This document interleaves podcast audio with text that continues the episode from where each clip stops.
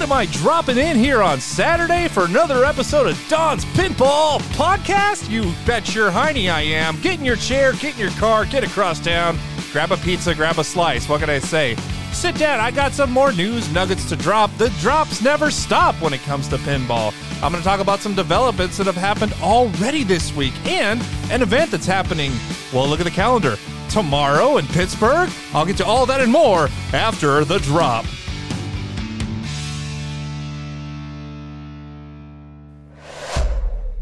Saturday is hitting hard. I thought I'd do one more episode while I'm still out of town. Heading home tomorrow, going to be flying into Chicago, and then that long frozen drive up into Wisconsin. But before that, I'm going to be heading over into Oakdale, Pennsylvania to Helicon Brewing. Be there at 2 o'clock. Maybe somebody else will show up. There'll be a sticker for you and a selfie if you want it. Worth its weight in gold, that is.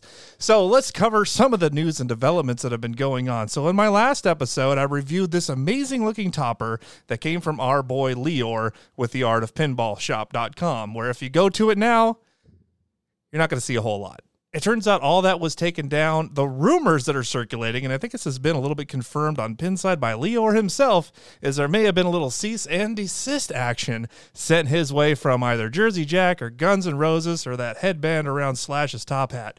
Um, he's taken that down. All uh, there was an email saying that anybody that had already purchased has been refunded for the two thousand three hundred dollar $350 uh, Jersey Jack uh, Guns N' Roses topper. So uh, we'll see what develops out of this. Um, I, it looked like a nice resin sculpt from him. It was outside of the price range to make it an instant buy for me for sure, um, but seemed to be uh, well made. And I did like the lights, but you know, you know, everybody has their opinions on that. As it is, that has gone back into the uh, back in the pot of boiling water, the back of the stove we'll see what percolates and comes up out of him next. So, you know, a fun little saga to follow going into the weekend. Speaking of what I've been up to, um, I had a chance to go over to Starport Arcade in Morgantown, West Virginia. Uh, actually, these games, the pinball games that are there, uh, they believe they're owned and operated by the same guy that does Helicon Brewing. So that makes sense. Um, I was there before and I saw one of their Toy Story 4s had a card from Helicon. So mystery solved, gang. Um, while there, this is a, a two level arcade and a small little bar on Walnut Street in Morgantown, West Virginia, where West Virginia University is, a big college town there around the northern part of the state, just south of the Pennsylvania border. So I popped over there and I got to put some time on Elvira House of Horrors once again. And you know, coming back to that game now after I've been kind of obsessed with Rush and Godzilla and, and Guns N' Roses and Halloween and everything, um, it's nice to come back to a game that's just really nice fan layout with a huge object right in the back of the playfield. That Victorian mansion that's back there, and it's got multiple entrances in it. The the stairs lift up, the little pergola on the top spins around with the different modes. Um, and I love. can we get more games with jumping gargoyles? Aren't those things great? You hit the little gargoyles at the front of the stairs, and they just kind of jump up in the air and scream. God, I love that. Um, I could play that game for for quite a while. Um, something great about Starport is that this guy curates the best versions of the games that are there. There was a uh, Bond limited edition on site. I played uh, the limited edition uh, of Elvira House of Horrors. Right next to that was a limited edition Stranger Things, and I've played the premium, so I've seen the uh, uh, what they've done with the projector for that game. But being able to actually play the LE, now that was fun, and it's from a time when Stern wasn't making seven thousand limited edition games. Like there was only five hundred or so. Um, so uh, Stranger Things has now entered that wish list that I keep in the back of my mind of games I would not mind owning at some point. You know, should the lottery deem it necessary to shower me with cash, right? Make it rain. Um, so fun game. I like that. Uh, Brian Eddy uh, designed that. Should be designing Venom. I hope he keeps the theme more Stranger Things and a little less Mandalorian. I love that dark. And the thing with Starport is the pinball machines are all down on the second level, like in the dungeon. It's great. It's it's dark down there low light levels, and you've got you know, about 20 machines, and they're all relatively new. There's even a White Water back in there. Um, so I had a great time there. Thank you guys for having such a great pinball collection. One dollar plays, two games or three games for two dollars. I love that deal. And just revisiting Elvira and Stranger Things is where I spent my time. I wanted to get some more time on the Bond LE, but there was a gentleman that was kind of glued to it, and I noticed that the game was on free play. So he must obviously be some sort of insider, maybe a tournament player that's there practicing. So Um, I work nearby. I come here occasionally, so I'm sure I'll be able to hit it again at some point. But shout out to Starport Arcade, 228 Walnut Street, Morgantown, West Virginia. Um, park on the street, bring some quarters because the machines out there still take quarters for 15 minutes of parking for 25 cents. Um, I don't know if they validate it all, but you, it's a it's a college town, so you'll get ticketed and may get booted depending on how long you stay there. Um, I looked around. I couldn't find a sticker wall anywhere. I checked the bathrooms and everything. So I did leave some stickers on some of their tournament flyers that were up on the wall. So if you happen to go in there this weekend, there may still be some left. Go ahead and grab you a sticker off the wall. Um, tomorrow, tomorrow is Sunday. I'll be at Helicon uh, which is at 102 Union Avenue in Oakdale, Pennsylvania. Helicon Brewing. Oh, they have. Oh, they got to have more than 30 games there. And I've been there twice, and I've already seen games rotate in and out. So another great curated collection right in the Pittsburgh area. Pittsburgh, if you don't know, it's a pin town. It's a big pinball town. Chicago, I know, is known as being like the epicenter. Uh, but Pittsburgh is another uh, another big pinball town. A lot of pinball arcades and museums and such. Um, so I'll be there. I'm planning on being there for Sunday at two o'clock for about an hour. Um, I'll bring some stickers with me. If anybody actually shows up, get yourself a sticker and also play some games. They're only a dollar, and I hope they still have their Alice Cooper. Um, so I do like playing that. So all in all, it's been a good pin trip uh, while I've been out here. Um, I do have a request to put out there if anybody has a pinball powder coater that they have used in the past, um, someone who provides you know easy shipping, easy to work with, relatively quick turnaround, let me know. Go on uh, to uh, the Don's Pinball Podcast page at Facebook and let me know. Drop me a line. Go into the Discord. The links in Facebook or. Uh, send me an email, Don's Pinball Podcast, gmail.com. I'm looking for some some powder coating jobs. Uh, I got some powder coating work, some some metals. I need to be electromagnified and powder coated. So hit me up if you know anybody.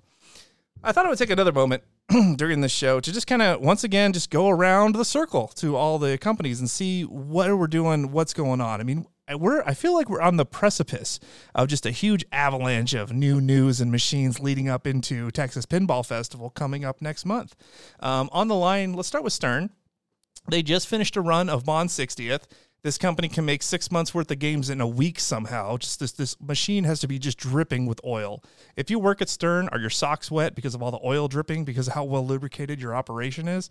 Uh, sounds like they've done. They finished with the Bond 60th, and there's already photos of Godzilla premiums on the line. Did you hear that? I didn't know that there was another run of those coming up. This must have got scheduled or I just overlooked it. But I know there's got to be tons of people that are still on the waiting list for Godzilla Premium, and you should be. That game's amazing. I've got one. I love it. Shout out to Mad Pinball. Thanks for hooking it up for me. Um, so uh, what else we have coming up after the run of the Godzilla premiums? Um, the rumored on again, off again Elvira House of Horrors premium is going to be hitting the line. Man, this is a game. You think people have been waiting for Godzilla? There's some people that have been on a list for a year or more waiting for another run of Elvira's House of Horrors. And the rumored delay, the thing that was holding it up, is apparently the build of materials. The cost to build Elvira is higher than some other games. So if they're selling them for the same price with those price margins, uh, you'd make more money running other games rather than trying to deal with the big backlog of Elvirus. But it's happening finally. Will it happen again? That's the big question. Now, normally Stern, when they uh, decide to reach the end of a production uh, production cycle for one of their games, they're not going to be making it anymore. They give out a last call to distributors. Like they did that just recently with Led Zeppelin. You know, you can tell that the uh, the, the builds of Led Zeppelin and the sales were slowing down, so they're like, okay, we're going to make this one more time and then we're not going to be making more playfields and, and other parts in our department. We're going to switch to other games. So there was a last call. But what they haven't done is a last call for Elvira. And so um, are they just going to silently kind of let it you know sit in the back there again? Will they do one more run? Who knows? But um, I know they probably didn't even feel all of the re- uh, requests they've had uh, for Elvira. So uh, Godzilla Premium right now looks like uh, at the end of the month, going into March, will be Elvira's on the line, and then hopefully out to people, which is great. It's a great game. I think it needs to be in more places. So going over to Jersey Jack, uh, the news out of Jersey Jack is yeah, that's right. Absolutely nothing. We haven't heard anything about this next game. Uh, JJP number eight. Uh, there's rumors. The biggest rumor is Godfather, which is a strange idea for a game. The other rumor is that Godfather is not the rumor, and in fact, just a cover story, an intentional leak set to misguide people. I've heard Avatar Way of Water. Um, I, the movie just came out, so I mean, that can make sense. But we have heard nothing. We might hear something um, in the next week or so. We might not hear anything for six months. I think that's less likely. I think next week, uh, who knows at this point? Uh, they could drop something. Uh, one thing I wanted to comment though on is the the the marketing decisions behind operating this way. So obviously, uh, these pinball companies keep it close to the vest. Um, in most instances that I have seen, uh, they won't actually release the title and the details of the game until that game is is ready to go on sale. Like we're releasing details at 10 a.m. and the game is going on sale at noon.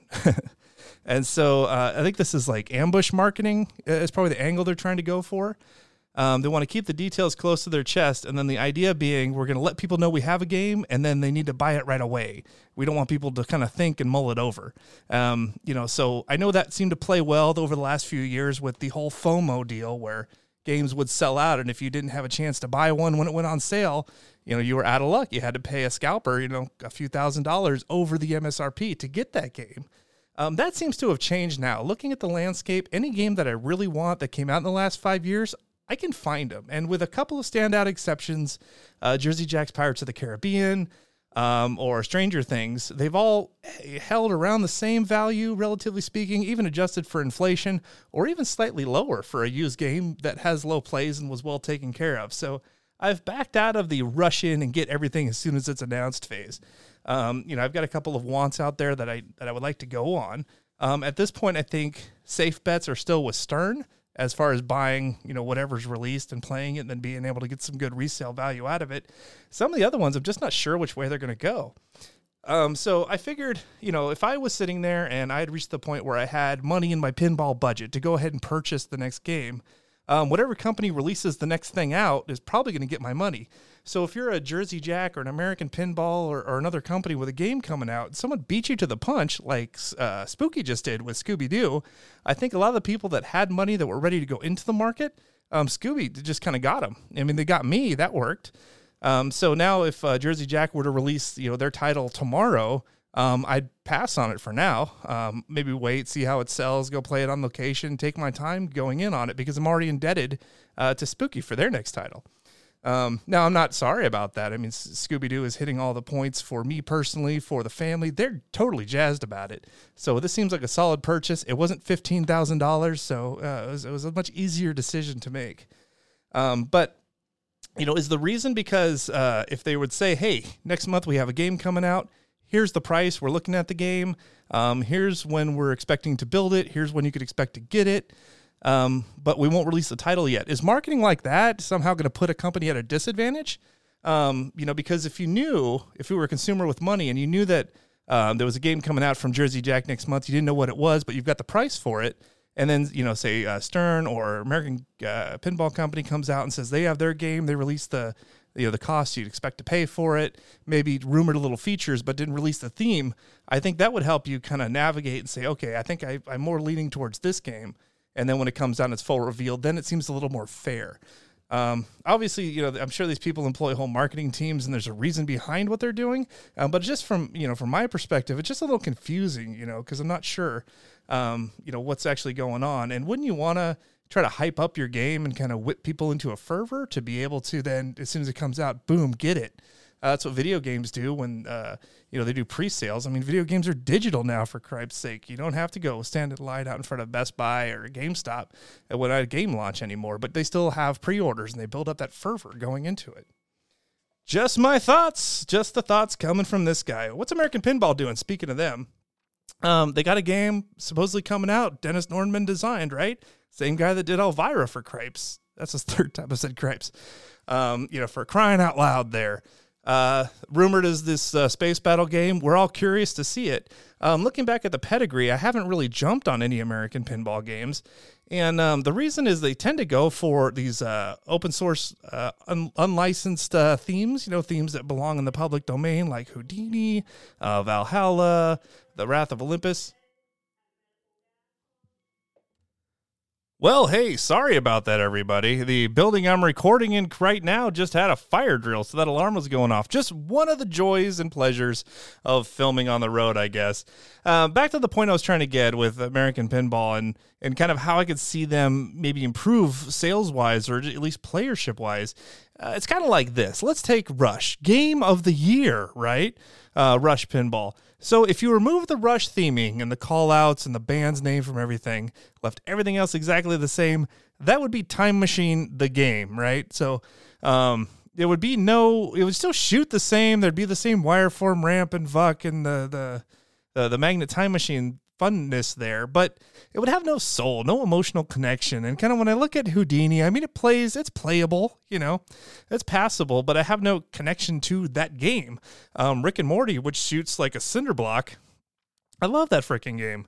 Um, and it's the theme and the callouts that make the difference. So, what I would like AP to do, um, just you know, for my self-serving reasons, is go ahead and just grab onto a theme. Now, obviously, the reason they don't go with these licenses is because then you have to pay a licensing percentage, right? So the games that they're making, every Oktoberfest sold, I mean, they probably have a larger share of the profits. But I think overall, if you look at the number of Oktoberfest sold versus if they would just go ahead and grab Goonies or something, you know, make a passable uh, cave themed pirate game throw the Goonies theme on there and put in some call outs and some movie clips, you'd probably sell like three times as many, wouldn't you? I mean, you would be making less per game because you'd have that licensing fee, but wouldn't that license carry you much further over the finish line overall?